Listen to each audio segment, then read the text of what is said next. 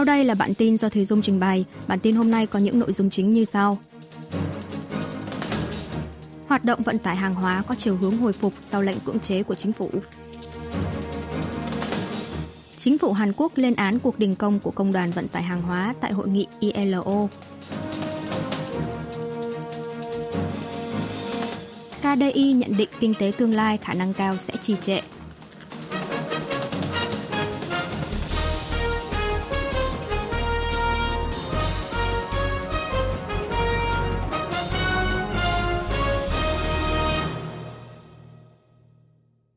Hoạt động vận tải hàng hóa có chiều hướng hồi phục sau lệnh cưỡng chế của chính phủ.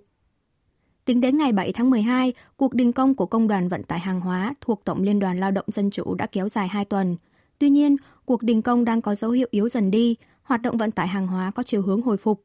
Trong ngày 7 tháng 12, nhà máy của công ty thép Hyundai ở thành phố Pohang, tỉnh Bắc Gyeongsang đã xuất xưởng được 50% kế hoạch đề ra theo ngày. Nhà máy thép POSCO ở cùng thành phố cũng bắt đầu xuất xưởng một phần hàng hóa từ cùng ngày. Trong khi đó, số trạm xăng dầu bị cháy hàng do ảnh hưởng từ cuộc đình công đã giảm từ 96 nơi trong ngày 5 tháng 12 xuống 81 nơi trong ngày 6 tháng 12. Lưu lượng container vận chuyển ra vào các cảng biển lớn trên toàn quốc có chiều hướng hồi phục về ngưỡng trước khi xảy ra cuộc đình công. Tính đến 10 giờ sáng ngày 7 tháng 12, lưu lượng container tại cảng Quang Nhang, tỉnh Nam Sơn La đạt 3.760 TEU, vượt quá mức thông thường Tình hình hồi phục tương tự cũng diễn ra tại cảng Busan, cảng Incheon và cảng Pyeongtaek Thangchin nằm giữa tỉnh Gyeonggi và tỉnh Nam Trung Trong.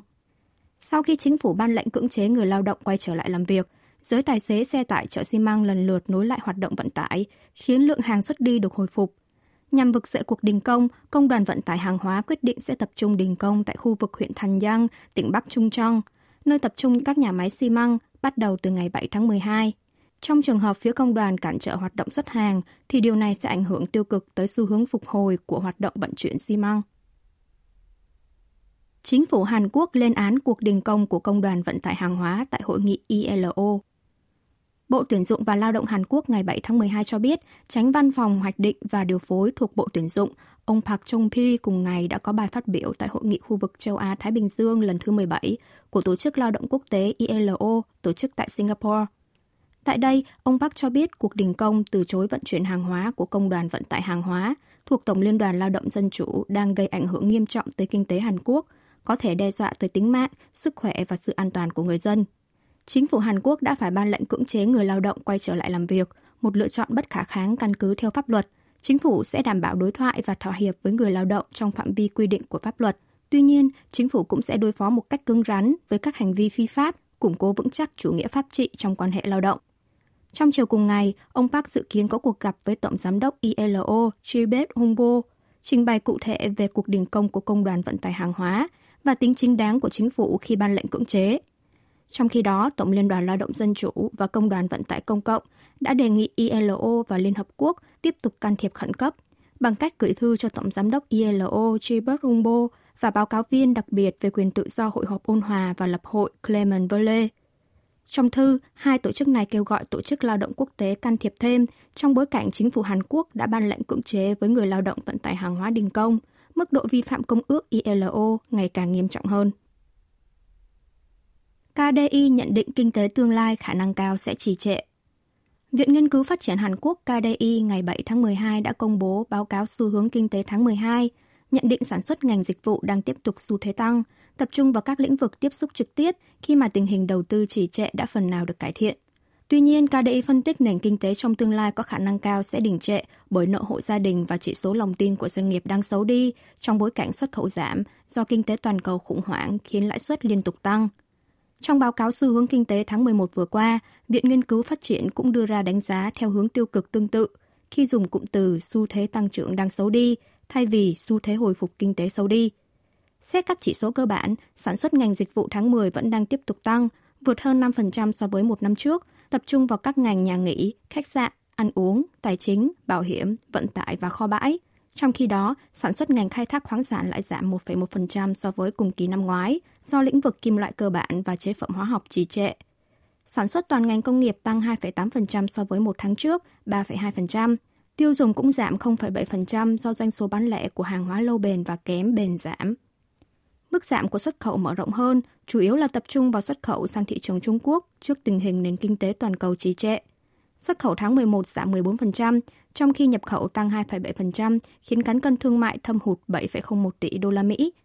Tuy nhiên, thị trường lao động đang tiếp tục cải thiện, chủ yếu là ngành dịch vụ tiếp xúc trực tiếp, bất chấp tuyển dụng trong ngành dịch vụ không tiếp xúc trực tiếp chững lại. Chính phủ dự kiến là phương án nới lỏng nghĩa vụ đeo khẩu trang đến cuối tháng 12.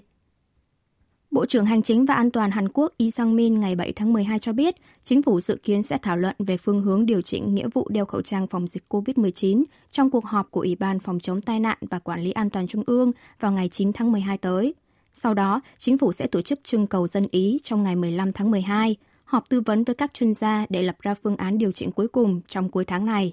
Ông Y nhấn mạnh việc nới lỏng nghĩa vụ đeo khẩu trang trong không gian kín cần được quyết định sau khi thảo luận với Ủy ban phòng chống tai nạn và quản lý an toàn trung ương, tương tự khi chính phủ thảo luận với cơ quan trên khi thực thi các biện pháp phòng dịch chính như giãn cách xã hội. Theo Bộ trưởng Hành chính và An toàn, tình hình dịch COVID-19 vẫn đang phức tạp, các yếu tố bất ổn vẫn đang tồn tại. Số ca nhiễm mới COVID-19 tính đến 0 giờ ngày 7 tháng 12 là hơn 74.000 ca, nhiều nhất trong vòng 12 tuần, xét riêng các ngày thứ Tư. Số ca mắc nặng nhập viện điều trị duy trì ở mốc 400 ca 19 ngày liên tiếp, thêm 54 ca tử vong. Mùa đông năm nay được dự đoán là đỉnh điểm của đợt tái bùng dịch, nên việc duy trì hệ thống phòng dịch thống nhất trên toàn quốc là quan trọng hơn bất cứ lúc nào hết. Phát biểu này của ông Y được cho là nhắm vào việc một số chính quyền địa phương như thành phố Thê Trơn và tỉnh Nam Trung Trong gần đây để ngõ quyết định dỡ bỏ nghĩa vụ đeo khẩu trang trong không gian kín.